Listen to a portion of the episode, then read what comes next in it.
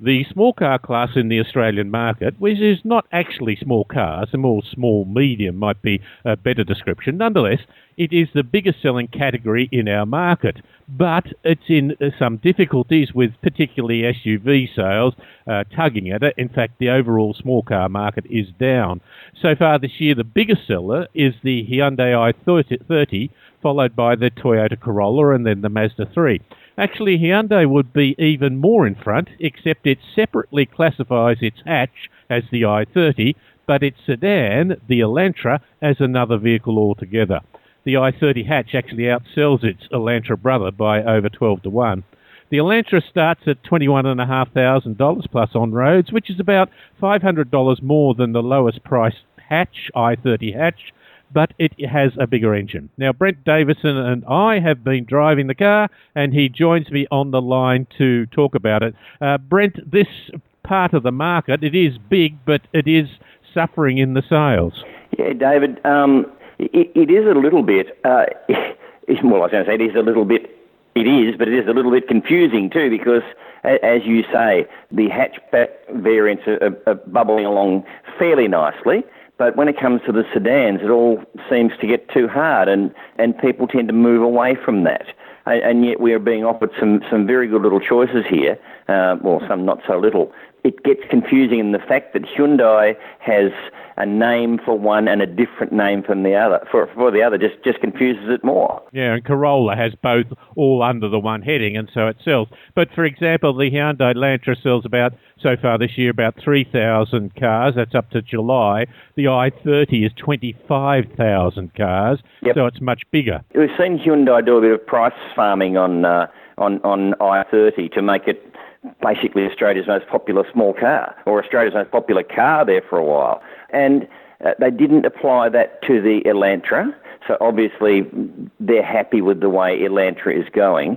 And the other thing I think too is that i30 or, or small hatchbacks in general have a, a, far greater versatility factor than the sedans, even though the sedans, like the Elantra, have a folding back seat and they can fit copious amounts of stuff in them, you know, and, and they are nice to drive and all that sort of thing. So I think uh, what we're looking at is a is a market sector that appeals to a younger buyer, and a younger buyer wants versatility. Yeah, it's not as if that they're ugly or that. I mean, the Elantra has a sloping fastback sort of look, a lovely low bonnet. When they drove one up and I was about to test it, I, I thought I looked at that and thought, yeah, that is really quite an elegant car. Now, you're quite right. It's possibly a little bit longer in the tail than a hatchback, so there's some room there, but not the sort of station wagon hatchback room that you would normally get.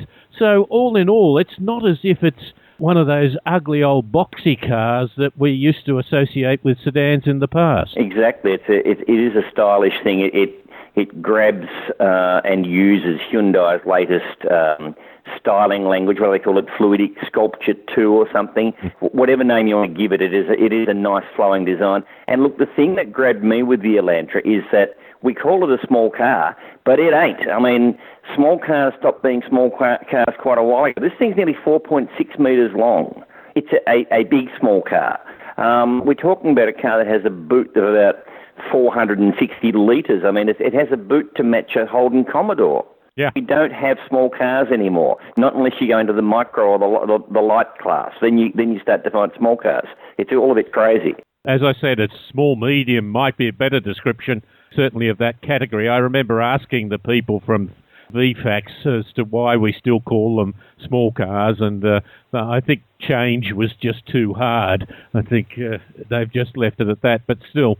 Uh, by the way, the style, the only thing is the sloping rear roof just cramps the rear headroom for the people in the back a little bit, but you would have found plenty of room in the car, as you say. It's not small by any means. I love the fact that the car felt extremely open and airy inside. I'd driven a, a, a rival small car a little a, a, couple of weeks earlier, which had a tall centre console. It was quite, you know, it had black interior and a grey headlining. It felt closed in, quite claustrophobic. Whereas the Elantra they'd done some good stuff with the colour scheme. It had a, a, light and dark colour scheme, for example. The centre console was nicely low. The the dash panel was even pushed back towards the windscreen, so it didn't sort of monster you. It felt nice, open, airy, roomy is the word we're after. And and seriously, I set the, the driver's seat for myself. Then I jumped in the back behind where I would sit, and me at 180, 384 centimetres, I could still be comfortable in that car for, you know, maybe not a long distance, maybe an hour. I could sit in the back while someone drove to the shops. I'd be, I'd be good. It's not a rocket performer. In some ways, it's a conservative car in its performance and, and the handling of that. I mean, it's not bad, perhaps a little soft. It's something more than a new, stylish looking, up to date Magna, but it, it's, my wife felt it was really in that class of almost the, the quiet conservative person, which of course is quite opposite from a hatchback. And this is what I was saying, saying earlier. We, we, we tend to think of the hatchback as being for a younger buyer demographic, whereas the sedan has, and I look, please don't anybody get insulted when I say this, but it looks like it should have a couple of white bowls hats on the back shelf. You know, it, it has that, that conservative feel to it. It doesn't have a conservative feel from the engine. It's 112 kilowatts, the 2 litre, uh, 192 newton metres, and the 6 speed automatic transmission in the elite model that I drove, no complaints at all. So it does a nice mixture of things. But I guess the point here is you're never going to see one with with a Rex and a surfboard on on top, whereas you will with the with the i30 hatchback. But uh, you know, then again, uh, as I say, it might sort of be Magna-ish in its appeal, but actually its looks and uh, its technology is uh, pretty good. I did drive a small SUV after the Elantra, and I felt it was just a little harsh compared to it. But perhaps, and I think you and I have discussed my preferences in cars, perhaps I'm getting a bit soft along the way. Still, the Elantra, two models you were saying, the Active and the Elite? Yeah, exactly right. And and we have a, a, a price, like it's, they're spread it nicely. The Active has a six-speed uh, manual and a six-speed automatic available, and the Elite is a, is a six-speed automatic only. And then the pricing goes from, say, call it 21 and a half up to 26 and a half. So we have a, a nice model and price spread there. Compact range, but, but good choice, good sensible choices. Active has uh, obviously air conditioning, cloth seats, uh, dusk sensing headlights, heated mirrors, usual sort of stuff, and cruise control, of course. Uh, the Elite going up to the one dual zone climate control, which I find rather good. My wife likes a cooler car than, than I do. Uh, leather seats. Well, we're talking about that old Korean thing of putting a lot of equipment in a car for not that much money. I read through the specifications of the basic version, thinking, you know, I could be very happy with that. There is nothing in there that, that was going to make me say, gee, I wish that was better. And you're right, the dual zone climate control air is a nice thing, but tell you what, I could live without it. Just give me regular air, I'll be happy, but and, and I can save money. As you say, you're saving about uh, five hundred, uh, uh five thousand uh, dollars along yeah. the way. Nice big seven-inch touch screen with all the connectivity that you would expect. It's all there. It, it's you. You come back to the thing and you think, you know, 30 years ago, you would have had to have bought, or even 25 years ago, you would have had to have bought something up in the Mercedes Benz level or a, a Holden Caprice or a Ford LTD ultra luxury cars to have, to be getting the same thing that you can now have in an Elantra and and cars of its ilk. It, it's quite crazy. So, uh, in summary, then I I think actually the style and appeal of some of the sedans that are around now has come a long way, and I think they possibly deserve.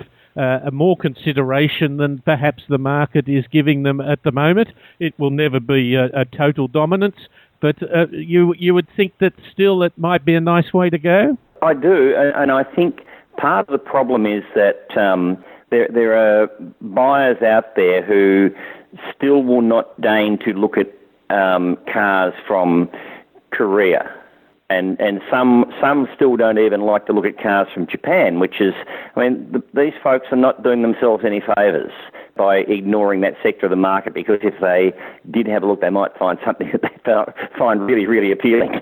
Great value for money, good quality. They are the features that I think uh, should appeal to people rather than necessarily where they just happen to come from. Brent, always lovely to talk to you. I appreciate it greatly. Thanks very much for your time. David, always my pleasure.